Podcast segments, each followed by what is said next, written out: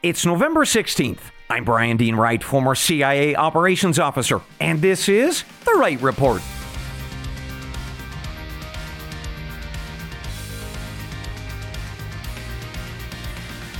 Hey, good day to you, ladies and gentlemen. Welcome to The Wright Report, your daily news podcast. I've got three briefs for you this morning that are shaping America and the world. First up, President Xi of China and Joe Biden met yesterday, and they agreed to start working together on a whole bunch of issues. And as they do, I've got an idea for the White House start stealing China's stuff. Yes, I will explain that idea shortly. Second, an update for you on the war in the Middle East. I've got the latest on what the Israelis say that they found in that Gaza hospital that they raided, plus how America's spies are turning their attention now towards Hamas. Third, Americans are on the move, or so say the folks at the U.S. Census Bureau. So we'll talk about where they say people are moving from, where they are moving to, and why it's not Minneapolis. Sorry, Minneapolis. But first, let's get to our top stories of the morning. Joe Biden and China's President Xi met in San Francisco yesterday with promises to start working together on a whole range of issues, from military communications to the economy to how best to stop climate change. And I think that that gives us a great chance to start stealing China's stuff. I'll explain that idea in my analysis and opinion in just a bit. But first, let's talk about the news. Mr. Biden and Xi met yesterday for talks in California, where both sides spoke about the importance of dialogue and engagement. And they focused on three key areas of cooperation. First, our militaries. Mr. Biden emphasized that the critical need is there for China to start talking to the U.S. military, all to avoid accidents or escalations. And that could be wise, but as listeners will recall, China shut off those communications months ago following the destruction of their spy balloon that had floated all the way across America and it was later shot down over the Atlantic. Well, that aside, there are no details yet this morning about what this new set of communications between our militaries might look like. But the whole thing might be off to a bad start. And that is because Mr. Biden said at a press conference late yesterday that he still considers President Xi to be a dictator. Uh, well, there's that. I'll keep you posted. Second, Mr. Xi and Mr. Biden also spoke about our two economies. The White House emphasized that America will not decouple or separate from China. Instead, our economies must grow closer. Although Biden did criticize China on this topic, saying that Beijing tends to steal our most promising intellectual property when we grow closer economically. Quote, if we want to invest in China right now, we have to turn over all of our trade secrets, end quote. And yes, Biden is correct here. He is, of course, referring to China's theft of around $600 billion each year in America's intellectual property. But nevertheless, Mr. Biden and his team are still encouraging greater economic ties, not fewer. Well, in fact, they are pointing towards this next piece of news as evidence of that commitment. The White House is authorizing an increase in flights between our two countries. The number of flights was at 48 per week. Now it's going to be closer to 70. By the way, speaking of closer economic ties, some of America's top corporate executives are paying $2,000 a head to have dinner with President Xi, which I briefed you about earlier this week. But here's something that you might not know. If these CEOs put up $40,000, they can sit at the same table with that communist dictator that is Xi. And that is leading at least one Republican on Capitol Hill, uh, Representative Mike Gallagher of Wisconsin, to slam these major U.S. executives for doing it, for having dinner with this man. He says that these U.S. executives have no conscience, all because they're having dinner with a man who puts his own people into concentration camps or he's targeting businessmen for jail or arbitrary confinement back in China. And for the record, Mr. Gallagher of Wisconsin, he is right on both counts to the latter, the Wall Street Journal recently reported that President Xi is disappearing or vanishing Chinese businessmen because apparently they have angered the party. He is also jailing other businessmen for all around the world because of what the CCP or the Chinese Communist Party says are national security concerns. And that takes us to the third and final topic that was discussed yesterday climate change. Mr. Xi and Mr. Biden agreed to bolster their cooperation on climate change and to expand renewable energy projects in their nations. Uh, those apparently will be ramped up over the next seven years. They also agreed to expand something called carbon capture. So here's how that works. In short, very fancy machines suck up carbon dioxide out of the air and inject it into the ground. So, for what it's worth, the White House has already committed to over 1 billion taxpayer dollars to this idea, although critics say it's pretty controversial and largely ineffective, at least for now. But nevertheless, Mr. Xi and Mr. Biden both agreed that they need to do more around this carbon capture idea, plus more solar and wind power, and ultimately less oil and gas. However, as critics pointed out yesterday, there is just one small problem with that. China continues to invest heavily in coal, natural gas, and oil. In fact, they have purchased record amounts of that stuff over the past year or two, especially from Russia. And that probably helps explain this.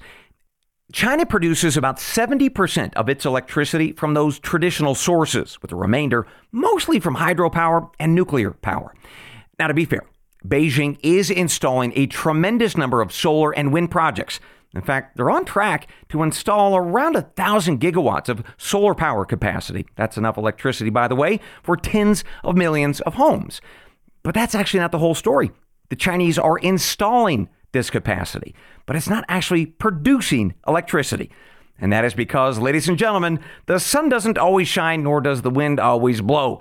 And that is ultimately why 70% of China's electricity comes from those other traditional sources and likely will for a long time to come. One last thing. Supporters of China have noted that they have the most aggressive research and development efforts in the world when it comes to these new forms of energy. In other words, R&D efforts for things like advanced solar panels or new types of batteries. And that is true. Beijing is investing a record amount of money into those various innovations. For instance, Beijing and its companies fund about 50% of the world's research into battery technologies. The US, on the other hand, our government and our companies, we fund around 10% of global battery research. Meanwhile, when it comes to solar panels, China has actually spent an enormous amount of time and money on a technology and a mineral that's called perovskite. And this stuff is really interesting. It captures far more energy than standard silicon based solar panels. Plus, this uh, perovskite, well, it should last many more decades than the traditional solar panels. In other words, China's research and development efforts will likely put it ahead of the rest of the world for decades to come with these various new technologies. And whatever your thoughts might be on this otherwise dirty green stuff, it's definitely worth paying attention to. So, those are the latest facts and data, my friends, following Mr. Biden's meetings with Mr. Xi, with those three big promises to first, improve our military communications, second, to increase our economic cooperation, and third, to address climate change. So, let me now pivot from those facts and data to my analysis and opinion, and let's talk about what spies are really good at, shall we? And that is stealing stuff. And we're going to have this conversation as though you are the president and I am your CIA director. And I am about to offer you my counsel that says that your intelligence community needs to start stealing China's innovations. So here's why. So, for months now, I have briefed you on how China has hacked, stolen, recruited American citizens, all to build their economy from what was a backwater in the 1980s to now a global powerhouse.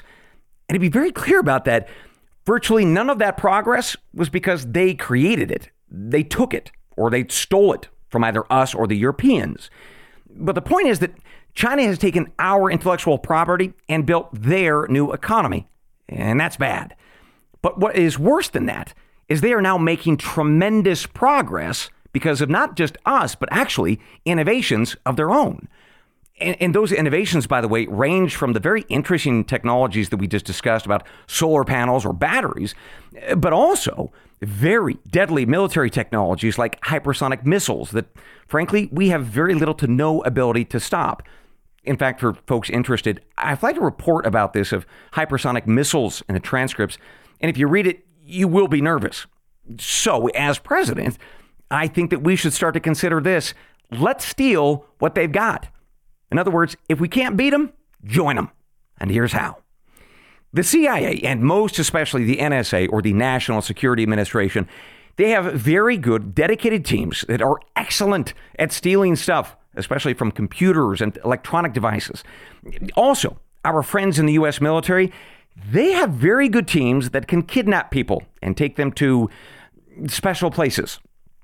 So, if we were to use those tools against the Chinese government, we could, over time, catch up and then surpass them, just like they did to us. So, in the world of espionage, this is called a covert action program, and it would have to be directed by a president to be very strictly compartmented. If you're wondering, by the way, why we have not done this as a country in the past, well, without getting into details, some presidents in history have been interested in this general idea that I'm talking about this morning, but there has been a great reluctance to follow through on it, in part because of this next thorny question.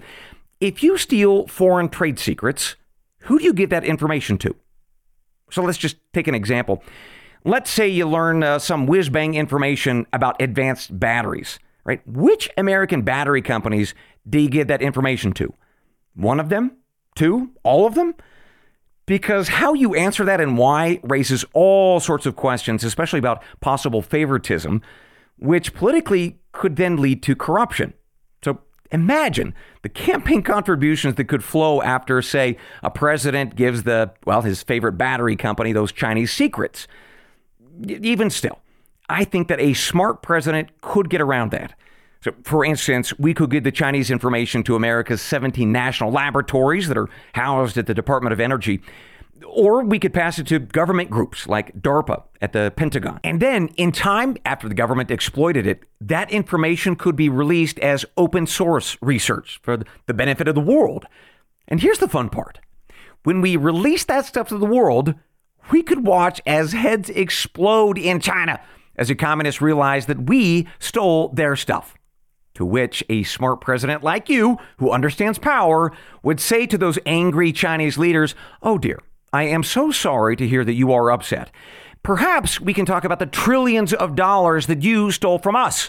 And maybe we can then talk about resetting our relationship such that these terrible things stop happening to both of us. In other words, folks, you've got to have somebody in the White House with a spine who is not afraid to throw a punch through including covert action or otherwise. Because as I have long told you all, eh, China respects nothing short of brutish strength. And that remains true, ladies and gentlemen, no matter what Mr. Xi and Mr. Biden decided during their chats yesterday. With that, let's take our first break of the morning. For subscribers listening at wrightreport.substack.com, thank you. Meanwhile, for my other loyal listeners, an equal thanks We'll be right back. Tax day is coming. Oh, no. But if you sign up for Robinhood Gold's IRA with a 3% match, you can get up to $195 for the 2023 tax year. Oh, yeah. Sign up at Robinhood.com slash boost by tax day to get the biggest contribution match on the market. Subscription fees apply. Investing involves risk. 3% match requires gold for one year from first match. Must keep IRA for five years. Robinhood Financial LLC member SIPC. Welcome back to the Wright Report. Let's continue with our briefs this morning with a mix of international and domestic news. We start in the Middle East with three updates on yesterday's breaking news about Israel's raid on the Al Shifa hospital complex. First, we know that the Israelis targeted one specific part of that hospital near the MRI machines in that specific building. But for what precise reason they went there isn't clear. Although, what is clear, at least according to the Israeli Defense Force and reporters who were embedded with them, Hamas was using that area with the MRI machines to store and stage weapons and other war material.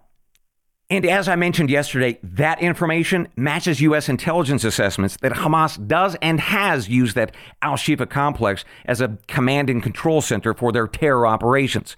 And to that end, we've got new reporting that the U.S. intelligence community got their now high confidence assessments about Al Shifa not from the Israelis, but on our own. And here's how. So, after the October 7th terror attacks in Israel, the U.S. intelligence community dramatically started to increase their collection of something called signals intelligence. That's the stuff of emails, phone calls, and faxes, and the like, right? With satellites and teletaps, they are now collecting that information focused specifically on the Gaza Strip and the West Bank. And that is very important because now, with our own intelligence, we can compare that to other streams of intelligence, like from Israel or Egypt or Jordan, And that will ultimately give us higher confidence in what we believe is really going on over there. And that is why we can now say this morning with high confidence that yes, Hamas continues to use that Al Shifa hospital complex for its terror operations. And that takes us to our second update of the morning out of the Middle East. The war in Israel will likely continue for many, many more months and will almost certainly expand more aggressively from the northern part of Gaza into the south. Indeed, as Israel's defense minister said late Tuesday, quote, the operation will last for many months and will include both the north and the south. We will dismantle Hamas wherever it is, and Hamas is in fact getting eroded, end quote. The challenge here, of course, is that Israel has already told the Palestinians to flee to the south as they focus their military operations on the north. So expanding things into the south will undoubtedly cause more humanitarian concerns and, frankly, international outrage as civilians will clearly start to suffer even more than many already have. And that takes us to our third update of the morning. The Biden White House has ordered more military support for Israel, an increase actually in ammunition and missiles. So here's what that includes. First, 2,000 laser guided missiles for its Apache gunships. Second, 26,000 rounds for the Apache's guns. Third, some 50,000 155 artillery shells. And finally, 3,000 bunker busting munitions called the M141s. I should also note that the U.S. military is giving Israel thousands of night vision goggles, hundreds of new Army vehicles, and much other war material. Well, as you would imagine, this comes as terrible news, of course, for Hamas, but it is also bad news for a series of global nonprofits and other nations, especially in the Middle East, who earlier this week demanded that the Pentagon stop all weapons transfers to Israel. Instead, they are demanding a ceasefire with a dramatic increase in humanitarian goods to the Gaza Strip. Although, to that end, there are more goods getting in, and that includes at that Al Shifa hospital complex. In fact, when the Israelis launched that operation into the complex, they brought along with them a whole bunch of stuff, including food, medicine, fuel, and boy, this is important specialized transport systems for all the babies in the NICU. The Israelis apparently told the doctors at the hospital that they could use these systems to take the babies either to Israel or to an Arab nation where they could get further care, but apparently the offer was declined. One final thing to note, and this is possibly a good thing, ladies and gentlemen. Multiple media outlets and the Israeli Prime Minister Benjamin Netanyahu have acknowledged that there is a plan for a, a peace swap of sorts, and here's how it would work. Israel would release some Palestinian prisoners, and in exchange, they would get upwards of 50 hostages. The Israelis would also have to agree to a three day pause to the fighting. No word yet on exactly how far these negotiations have gone or the likelihood that they will result in success, but I'm definitely keeping an eye on it. With that, no analysis or additional opinion to give you on this this morning, just a continued recommendation we should keep a close watch on what the Israelis found at this hospital because we need other corroborating evidence, our own streams of intel, to tell us that yes, the Al Shifa complex was what we all believe it to be, and that is a front for Hamas terror. More to come. With that, let's pivot to some lighter news on the domestic front. And let's talk about where America is moving this morning, both physically and politically. First up is news from the U.S. Census Bureau, where about two weeks ago they released data on where Americans are moving from and moving to. So here it is. The states with the biggest moves where people were leaving include California and New York. About 1 million people left the Golden State last year. Another half million left the Empire State. For what it's worth, most Californians are going to Texas, Arizona, Florida, and Washington State. Meanwhile, most New Yorkers, they are going to Florida, New Jersey, and Connecticut. Now, interestingly, there was another group of people, about 50,000, who were leaving Florida for Georgia. Now, census officials suggest it was because they were escaping the increasing cost of living in Florida, caused in no small part because of all those Californians and the New Yorkers who are moving into Florida and pushing up prices. And to that end, I've got some great data on which U.S. cities are the least and most expensive in case you're thinking about moving yourself. So, we got a report last week from the media outlet Axios that looked at 269 American cities and compared the cost of living in each. And here are the winners.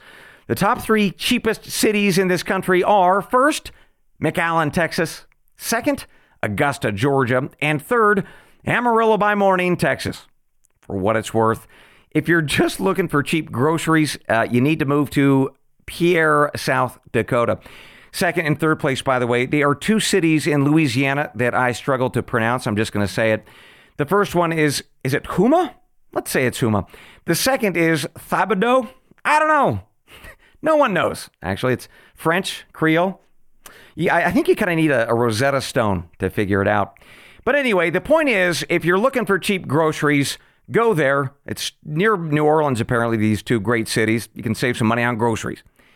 Meanwhile, there is one place that you definitely should not move to, ladies and gentlemen, and with all due respect, it's Minneapolis, and here's why. So, a quick background three years ago, the George Floyd riots in that city destroyed hundreds of buildings, many businesses, caused over $500 million in damages. And you might recall that there was a, a, subsequent report to the riots that found that the current mayor of that place, a fellow named Jacob Frey, a Democrat, he and his fellow city officials profoundly failed in their duties to protect the people and the facilities of that town. Well, here we are three years later, and the city is still struggling to both rebuild and rehabilitate itself and its image. So that is the background. But we've got more news about this, and frankly, why you might not want to move there. So, two weeks ago, the Minneapolis City Council and that Mayor Frey agreed to spend $14 million to build a new police station that will replace the one that they couldn't protect. Yes, the BLM and Democrat uh, rioters burnt that down. Well, that's the good news that there is a new police station. But here's the bad. On Tuesday, the city council rejected a plan to hire cops to fill that building up, right? And that's a problem because Minneapolis only has about 500 police officers right now, and that is down 40% since those BLM riots uh, three years ago. So, for what it's worth, the reaction to the city council turning this down, well, the police chief was disappointed. He and others were asking local citizens to now get involved, but they might want to hurry because Minneapolis is in the middle of a horrific crime wave with murders, shootings, carjackings, all up dramatically since the BLM riots three years ago. So, as we wish Minneapolis good luck this morning, and we do, let's talk about what happens when things go the other way, when local citizens get involved and fix their cities. So, for that good news story, ladies and gentlemen, we head to Loudoun County, Virginia. Voters there have now tossed out a very controversial district attorney, and instead they put in a new one. But the margin was close only 300 votes out of 136,000 cast. So the losing district attorney was a Democrat who was backed by a radical activist named George Soros. He and his groups gave this candidate over $1 million in funding to put this gal back into office, but she lost. She lost to a Republican fella named Bob Anderson, and he won despite being outspent by a margin of 16 to 1. So, as ever, my friends, the message is clear. There is a lot of power locally when we get involved and you can make life a lot better for yourselves. In fact, to that point, Mr. Bob Anderson says that he is now going to start locking up a lot more people. Well, as you would expect, that is causing alarm amongst Democrats in Loudoun County. The former DA who got tossed out, she said yesterday to her dispirited supporters, quote, the work of building a fair and equitable justice system is ongoing, and I encourage every person to stay engaged, end quote. Well, Yes, that is precisely what just happened. And the voters of Loudoun County, they were engaged, and they just gave that lady a pink slip. And that's good news, isn't it?